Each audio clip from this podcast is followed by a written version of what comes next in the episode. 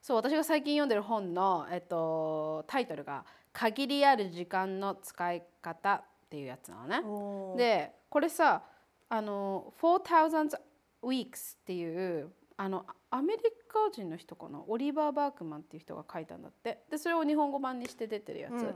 を、私はこの間日本帰った時に、うん、と本屋に走ってって蔦屋にであ本が欲しい本が欲しいと思ったんだけどあんまり時間もなかったわけよ、うん。選べる時間が、結構時間欲しいじゃん本選ぶ時っりね。て、そんでちょっとトイレ行きたくなってそうそうそうそう。帰ってきてもう一回選ぶみたいなのやりたいよね。そうそうそうそうそう。結構時間かけてさちょっと初めとかも読んで、うんうんうん。で、ね、品選びしたいのに、全然私は時間がなったかなかったからさとりあえずなんかこの売れ上げトップ10みたいな感じでかバーって並んでたわけ、1番からでそれでなんかバーって目に入ったからとりあえずもう取ってかおちゃんすっげえお茶こぼれしました今うちのカウチの上で、えっと、それをとりあえず取ってで持って帰ってきたわけです。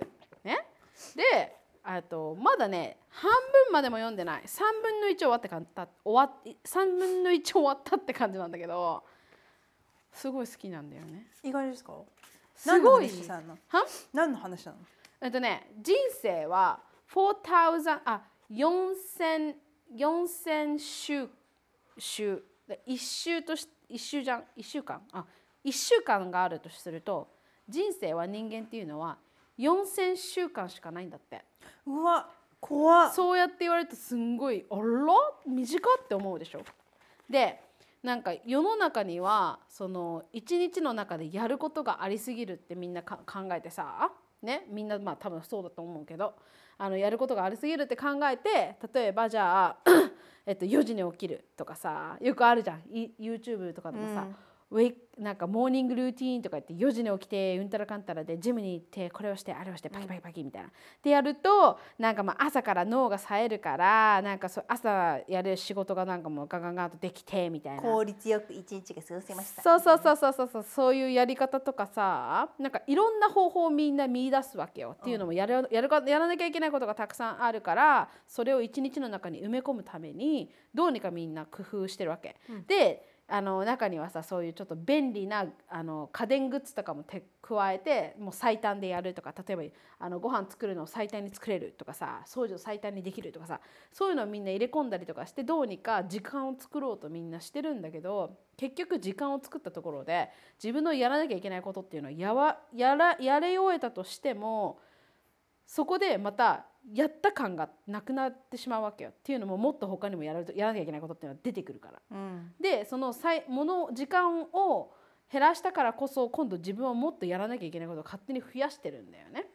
うんそうなわけ。って言ってでだから結局例えばその長い時間で見たとしても例えば今今の時期これをこうやってやってってで1年後にはこういうふうにするとかっていうのもうんと結局そういうふうにやってったとしてもうんとそれが成し遂げた時にもっとやらなきゃいけないことが出てくるみたいな。あれ私も 同じこと繰り返して言ってる。そう,、まあ、そういうことなわけ、やうん、終わりがないっていうね。終わりが結局ないっていうわけ、うん。ででみんなその現実を受け入れられないから気を紛らわすためにそうやってなんか朝早く起きてみたりとか、うん。あとはなんかねこのやらなきゃいけないリストを作るとか、そういういろんな方法を見つけてやってるんだけど結局私たちがフェイスしなきゃいけないのはうんともう私たちにはその限界があって人生この生まれてからね死ぬまでに限界の時間帯なわけがあるわけよ。決め決められた時間があってその中でやらなきゃいけないことっていうのはあるんだけどつそれをまず選ばなきゃいけないわけよね。でも全部できるわけじゃないじゃん。やりやらなきゃいけないとかやりたいことを全てできるわけではないから自分で選ばなきゃいけない。で選ぶことにもっとその意味が出てくる。でそうするとそのあの私はこの2パターンあったとして A と B あったとしてで A をやりたいから B を捨てるんだけどもこの B を捨てることにすごく価値があるわけよ。っていうのを A を選んだことに対してもう本当に全力を尽くせるからね。うん。っていうことをだからその選ぶことに対してすごく重要さが出てくるというかうん。意味が出てくるわけ。なるほどね。そうそうそうそう。なんかねそういう感じの考え方、まあ、時間の考え方だったりとかあと人生の考え方みたいなのが本に書いてあるからなんか結構いろんなあのちょっと見方が違う違うところから見てて面白い。うーん。わかる？そうそうそうそうそう。ちょっと読み終えたら貸してくれよこれねすごいなんかなんつうのかな。なんか成功したいとかさなんか思ってる人とかっていうのはほらそういうの考えがちじゃない？なんかもうね効率、どれだけ量をこなせるか。Yes そうそうそうそうそうそう。でも効率よく時間をあのち仕事やってったらさできちゃうからもっと今度やるんね。うんうんで他の人の仕事とかもやるねで今度いっぱいいっぱいになってみたいな。でまた今度あじゃあじゃあもっと早く起きなきゃみたいな。さうん。そういう感じ？で自分をもっともっともっともっと忙しくするっていうことそうだからそうそうそうすごいなんかゆすごいいいよ、うーん面白いね、うん、ちょっとあんまり上手に説明できてないけどまあでもまだ読み始めだからね 3, 3分の1って感じそまだ今からまたいろいろ出てくるんじゃないうですかそうそうそうそうそうそうちょっと貸してくれよそれ終わったらなすごいいいぞ長いけどな私はこれすごい最近あの気に入ってる本ですなるほど。はい。私もね本この前あちょっと今ねタイトルを探そうと思ってるんだけど。あの「白」っていう「白」っていう本なんだけど。白？白。うん。原健也さんが書いた本なんだけど、うん。原健也さんはね何をしてたかな？なんかプロダクトデザイナーかなんかをやってて、まあ、うん。デザイナーさんなんだけど要は。うん。でその白私はほら、まあ、一応デザイナーやってるからさ。うんそういう本も一応インスピレーションとして読もうと思ってうん。あの半分が日本語で同じものの訳が英語訳が後ろに載ってるのよ。はだから面白いな面白いね。そう。で、うん。まあ、何かっていうとさその余白について話してるわけ。あはあ。えの何？何の余白？その白白っていう色白って色じゃない？うんでもその色以上にその白がこう与えるもの白い余白とか、うん。こうね白いの白の美学がねいろいろ書かれてるんですよ。はあ。なんかこう白をただ白と見ないではいはいはいはい。白って真っ白な分自分がどうやってそれを捉えるかによって変わり得るものじゃない、はあはあはあ今度貸してあげるよ。なんかめっちゃアーティスティックなあでもね面白い普通に面白いよ。なんかそんなにデザイナーだからとか、うん。なんかそういう仕事してなくてもなんかこう物の見方が変わる感じで面白い、うーん。そう余白について考える、本ってさいっぱいあるじゃんこのね世の中に、うん。いっぱいあるからこそさ時間かけて読むしさ。うんうん。だから選ぶのって結構あれじゃない？なんか大変大変っていうか私は本当にこれバッて手に取って持って帰ってきてよかったって思ってるけどうんとほら時間かけて読まないといけないじゃんか。本って。そうだね。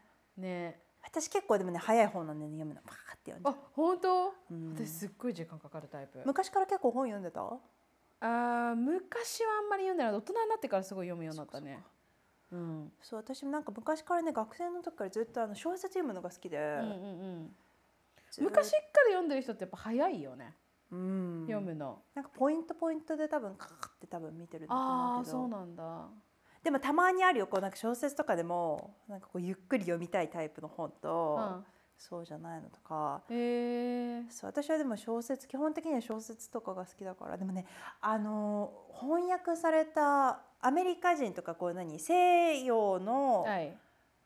文学を日本に、日本語に翻訳したものがあすっごい苦手なの私。あこれこまさにそうあでもね多分それは大丈夫。その何？そういう自己啓発とかあの本は多分大丈夫なんだけど小説がもうダメだね。す小説ね。あーあーストーリー系ごいね。入りづらくってダメ。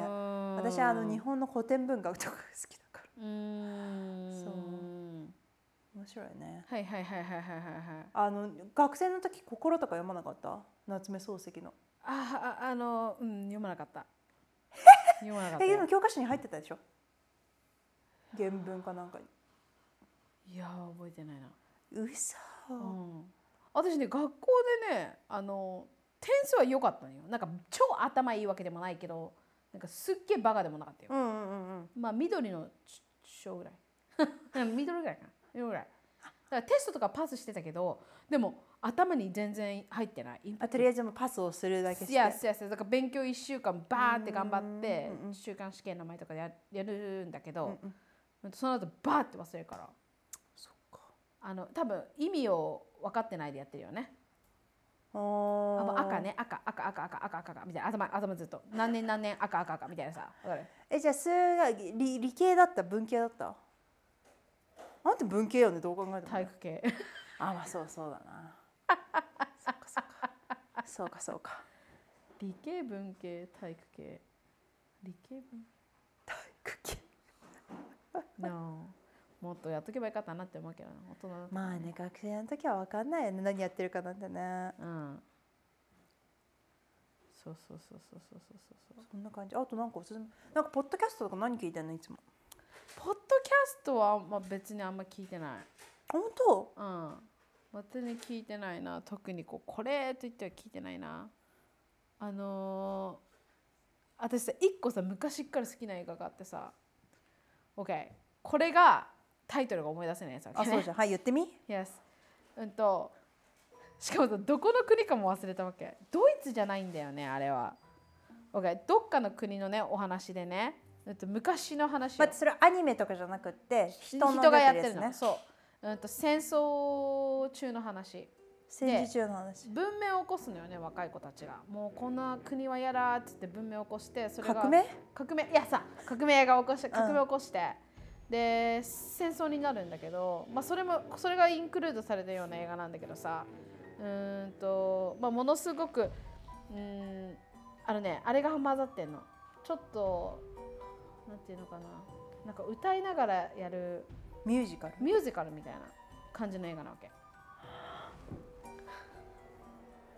いつ頃見た？何年ぐらいの話？90年代に出たような感じ？の2000年だったよね。私は結構新しいね、うん。ミュージカル。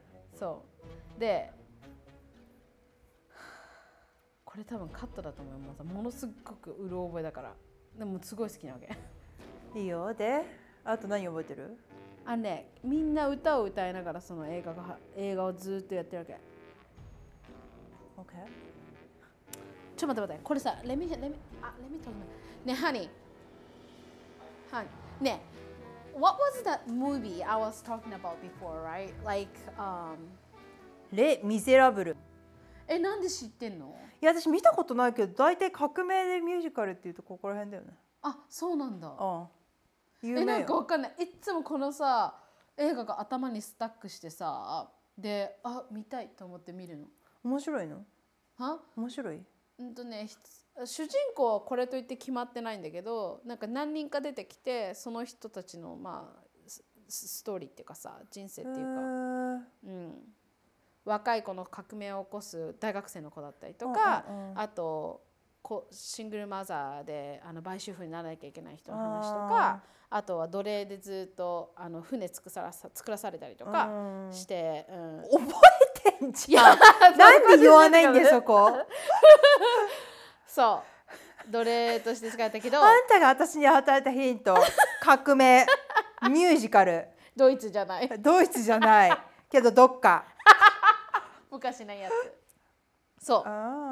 そう。でこれが感動するのこのね奴隷として働いてた人があっと逃走するわけよ。もう嫌になっちゃってね、うんうん。逃走するんだけど何年か後にさうんと市長だかになるわけよね。うんうん。で戻ってくるの。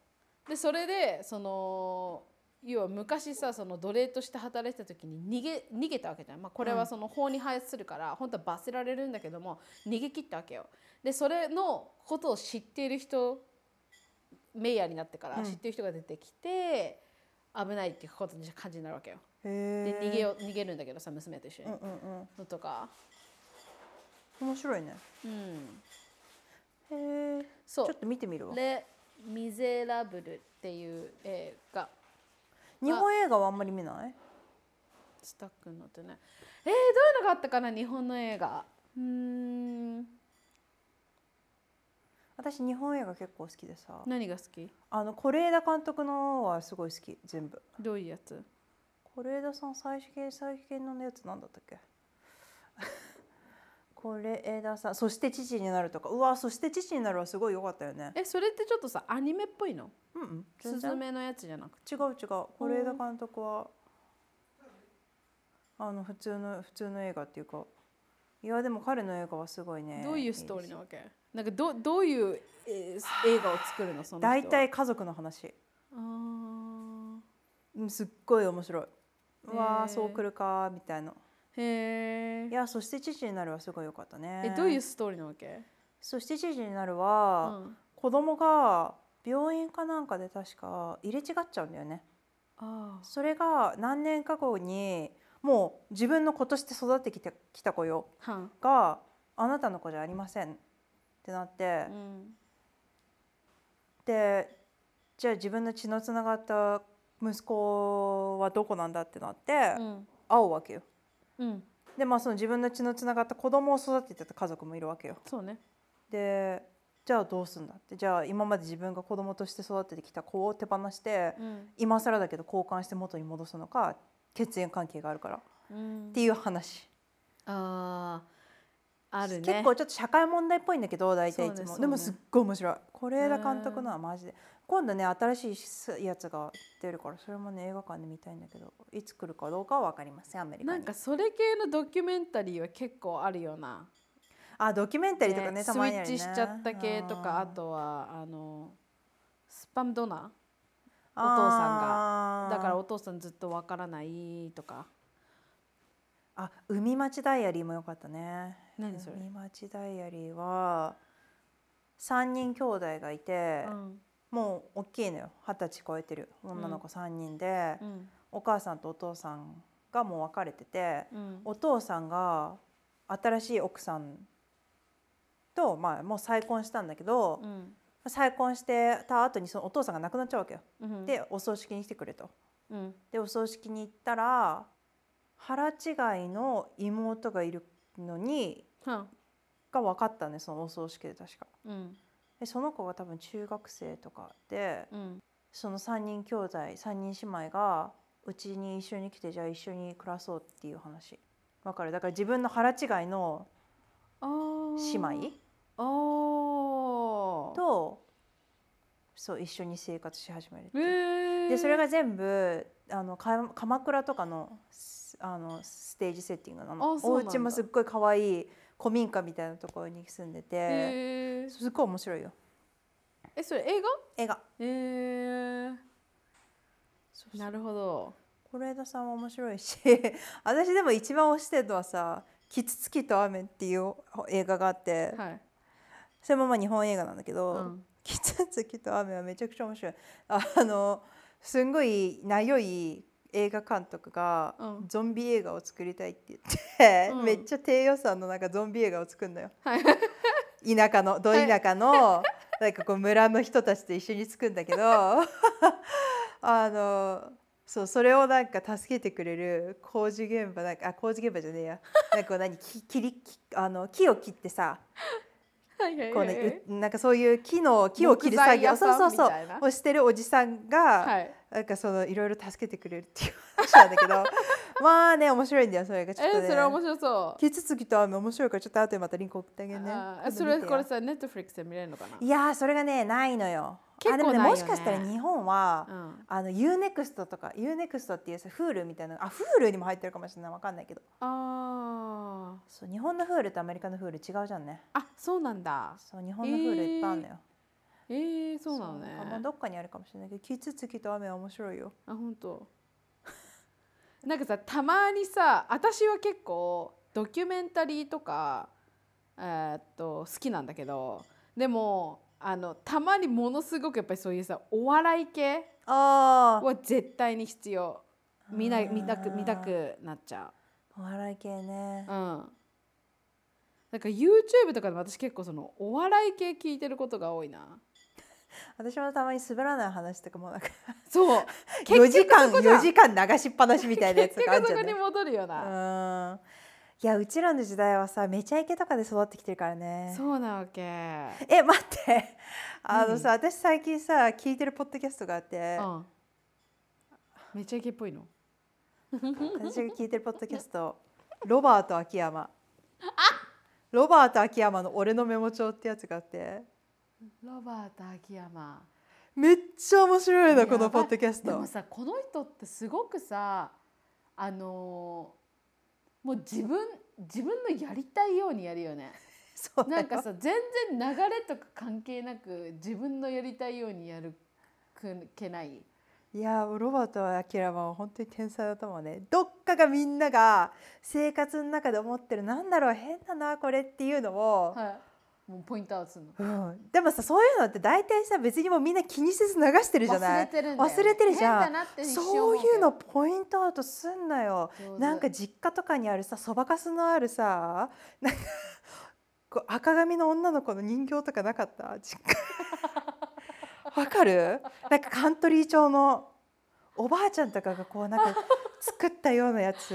はいはいはいはいはいはいはいなんか記憶のどっかにあるでしょ。なんか変ななんとか人形みたいななんとか人人形みたいなやつ。フランス人形みたいでしょ。そう。うん。なんか80年代かなんかに流行ったやつ、ね。何なのってやつとかさあとトイレにトイレのこのタンクの上に置いてある造花。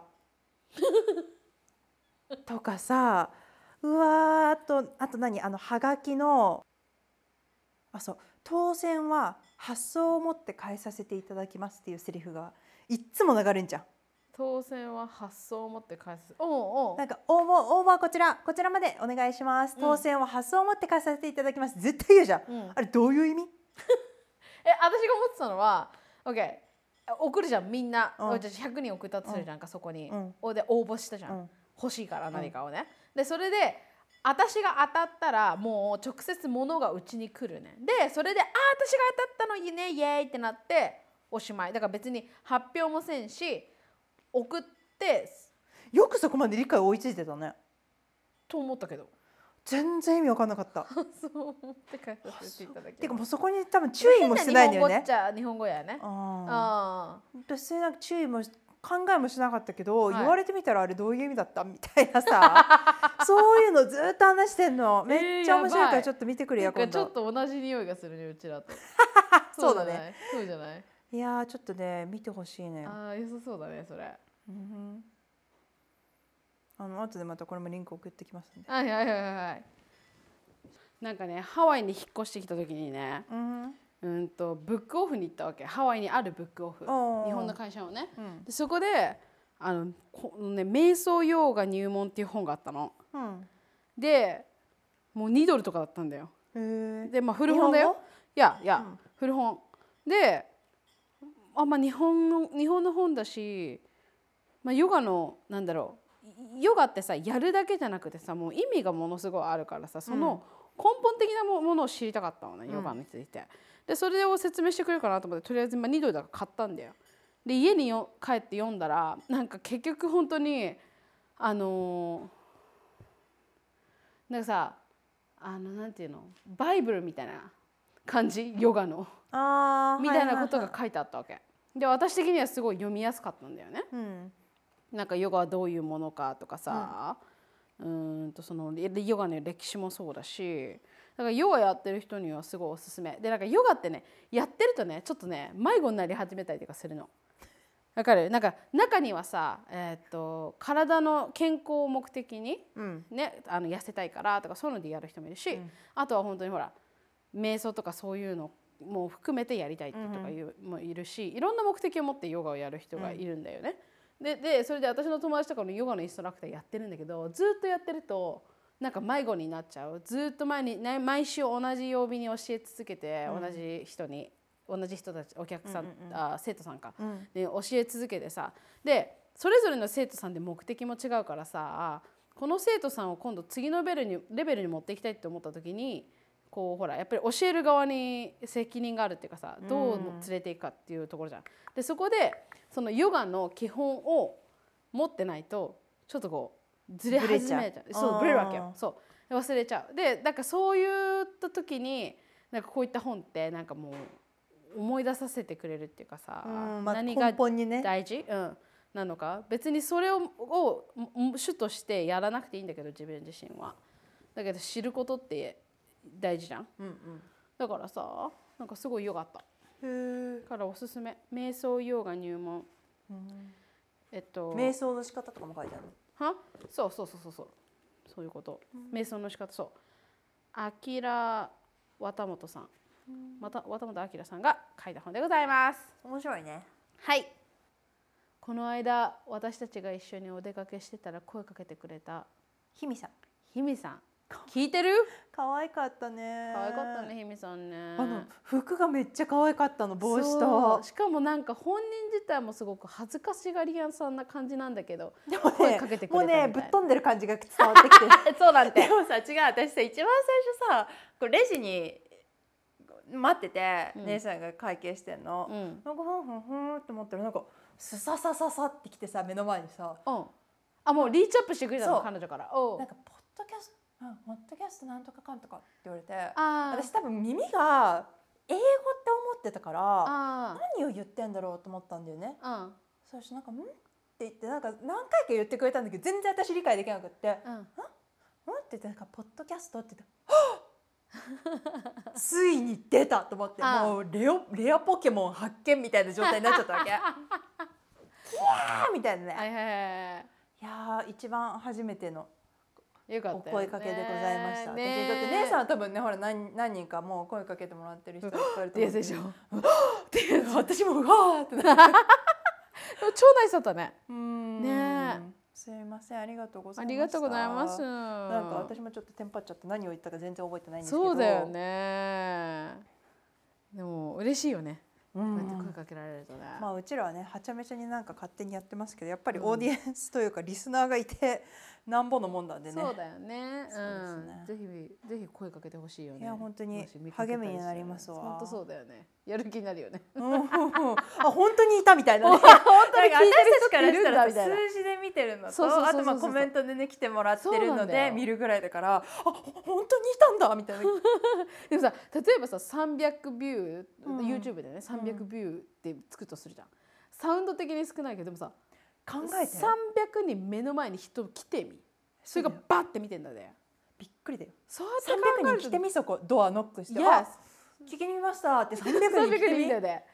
めっちゃポジティブな考え方じゃない？でも本当実際にそうだからだからナンバーああいうナンバーの出し方だとどうしてもねなんかそういう感じになり考えやすいじゃん,、うんうんうんあまだ少ない30だけ300だけなのとかさ、うん。だけどそいやもうんなことないん300だよ。いるだけです。300あるだけ一人でもですよ本当そうすごいんだよ本当に感謝です。ありがとうございます。うん本当にそうだねいやーね、面白かったわ。面白い体験でした。皆さんのあれよあのーおすすめとかあとやってほしいこととか書いてや本当よね。だから本当にだからそのコメントぐらいしかさ、何？やりとり、まあほら DM とかたまに送ってくれる方いらっしゃって、それはすごい楽しいし嬉しいんだけどさ、うん。やっぱそういうところでしかコミュニケーション取れないからさ、そうだよね。頼みますわ。うんうんうんうん。一方通行だけだとね、うん。ちょっと寂しいからさ。うんうんうんうん。そうだね。頑張ってやっていきましょう。ということで、はい。えーっと今夜もありがとうございました。今夜もありがとうございました。私たちは、はい、Apple Podcast、はい。アンカーあーアンカースラッシュスポティファイ Spotify、Google Podcast、YouTube、あともうこのアマゾン Amazon はいで発信をしています。はいなので聞いてや。聞いてくださいはい。ということで本日もありがとうございましたありがとうございました。それでは皆さんおやすみなさい。